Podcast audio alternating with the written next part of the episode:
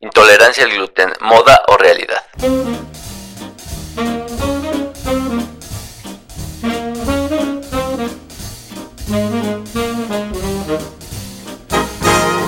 Bienvenidos al podcast de Esmi Gastro. Soy el doctor Norberto Chávez, gastroenterólogo y hepatólogo. Gracias por escuchar esta nueva emisión. En cada capítulo encontrarán respuestas reales a sus dudas en salud digestiva. Bienvenidos. En diversos podcasts hemos abordado lo más relevante de la enfermedad celíaca y la intolerancia al gluten, por lo que igual en esta ocasión no será un abordaje tan profundo para tocar elementos puntuales de la enfermedad. Sin embargo, los invito a que revisen las otras emisiones que tenemos si es que no lo han hecho aún. Pues bien, la enfermedad celíaca es, en términos generales, una respuesta inmunológica de nuestro organismo a una proteína alimentaria como es la proteína del gluten. Y de hecho es una subparte del gluten, no es todo el gluten, ¿no? Existen las gluteínas, que son las sustancias que piertan la respuesta inmunológica. ¿Qué es lo que ocurre? Pues nuestro organismo detecta a estos componentes como ajenos o parecidos a algo ajeno, es decir, entra a nuestro organismo y para él le parece algo malo o lo identifica con algo malo y entonces obviamente genera una respuesta inmunológica que es lo que ocasiona los síntomas, particularmente diarrea. Esta es una enfermedad que tiene un componente genético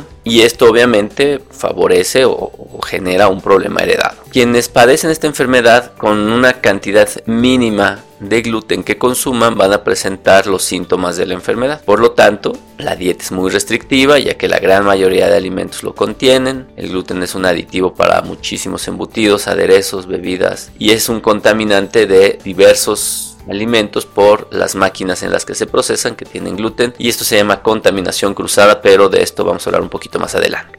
La intolerancia al gluten o la enfermedad celíaca es algo que aparentemente ha crecido de manera exponencial. Aparentemente digo, creo que su exposición y su visibilidad se ha vuelto muy significativa. Donde volteemos encontramos personas que dicen ser intolerantes al gluten o que lo han dejado y que les cambió su vida radicalmente. Ya no dicen groserías, o sea, no beben y todo. No parece ser algo místico. Pero también y más bien ocurre que para la industria esto está generando grandes ganancias y por eso está de moda.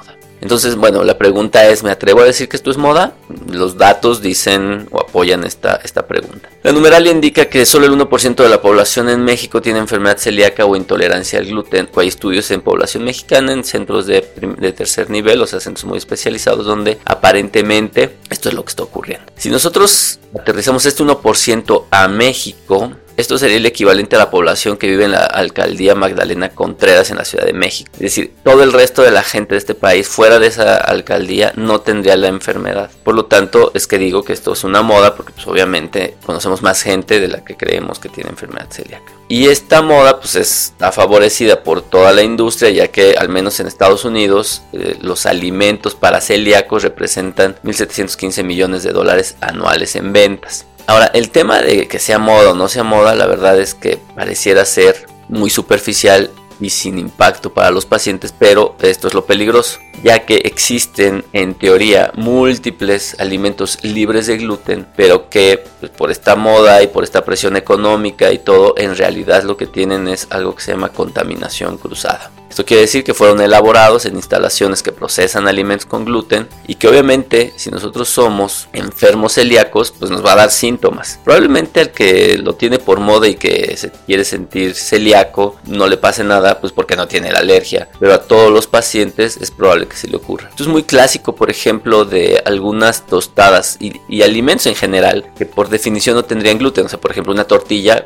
que casi que por definición no debería tener gluten, las tostadas no deberían tener gluten, y ponen en la etiqueta libre de gluten y luego ponen un asterisco. Y cuando uno va al asterisco, dice libre de gluten por los componentes por los que fue realizado. Es decir, dicen efectivamente no tiene gluten, pues porque no le puse ningún alimento, ningún componente que tenga gluten, pero no tiene una certificación completa de gluten frío, libre de gluten, y esto implica que pudieron haber sido procesados en una máquina que está contaminada por gluten y sí lleve trazas de gluten al final, me explico. Entonces, esto es importante para los que sí están enfermos porque obviamente les va a ir muy mal. Y por tanto, esta moda solo va a exponer a los que realmente sí están enfermos. Ahora, hay muchas preguntas alrededor de, este tema, particularmente para los que no son celíacos. Para los que son celíacos es muy fácil, la verdad es que van con el médico, van con el gastroenterólogo y les va a dar una explicación detallada de qué está pasando.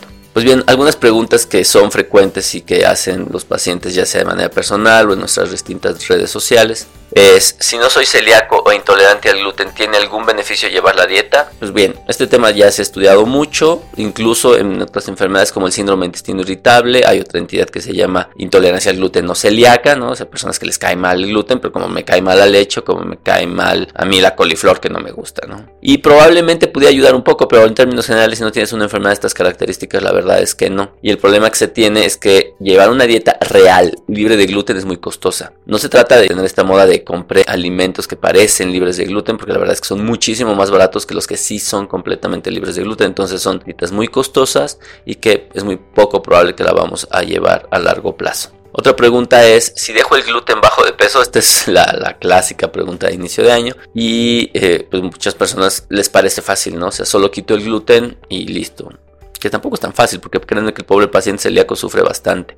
Pues qué ocurre que si quitamos las pastas, los panes, etcétera, ya pues, igual. Y sí, el único problema es que vamos a seguir consumiendo azúcar, hay que sustituir las fuentes de calorías por otras, como son las proteínas de origen animal, la grasa. La verdad es que al final el dejar el gluten por sí mismo no los va a hacer bajar de peso, lo que los va a hacer bajar de peso es que el consumo calórico sea menor.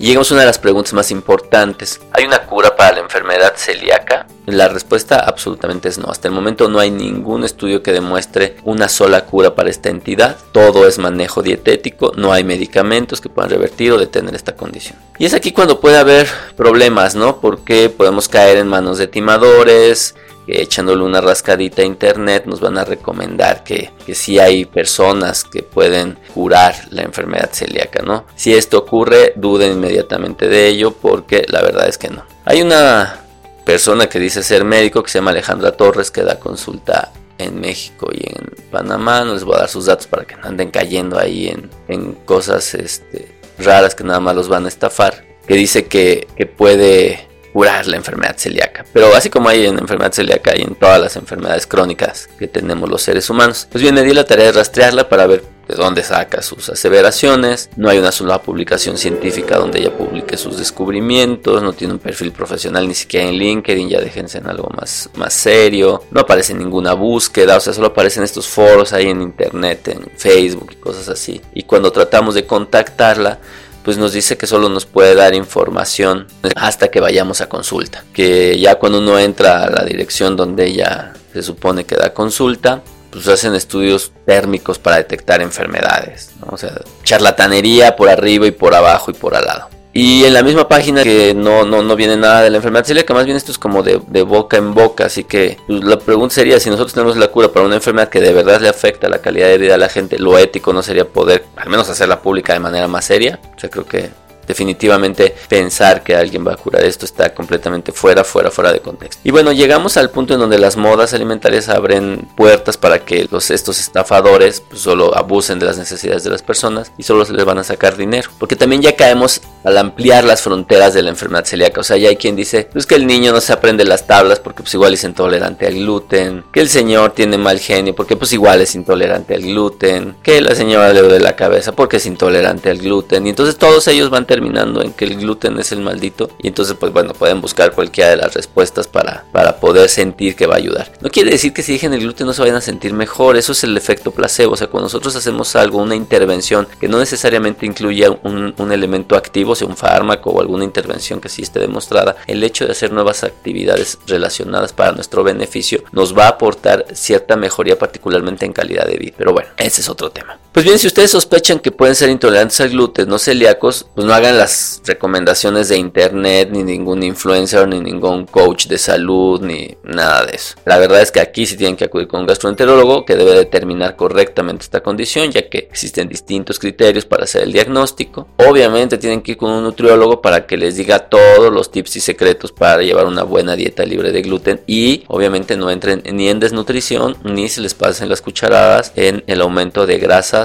y proteínas ya que de otra manera van, a empezar a llevar una dieta incorrecta que no está bien equilibrada. En términos globales no es una enfermedad tan compleja, es una enfermedad que afecta mucho calidad de vida y que actualmente cuesta trabajo poder llevar su tratamiento, que es la eliminación al 100% de gluten. Sin embargo, es una enfermedad que con muchos cuidados se puede llevar bastante bien. Para todos aquellos que sienten que tienen enfermedad celíaca y están consumiendo alimentos libres de gluten, tampoco les va a pasar nada grave, probablemente puedan gastar un poco más de dinero, pero si realmente sienten que tienen esta condición, es muy importante que acudan con su médico para poder diagnosticarla correctamente porque recuerden que tiene un componente genético. Espero que hayas disfrutado esta emisión. Te invito a seguirme en mis redes sociales, Twitter, Facebook, Instagram, Stitcher, Spotify, YouTube, en donde me encontrarás como Es mi gastro y descubre más información que te será de utilidad. Nos escuchamos en la siguiente edición.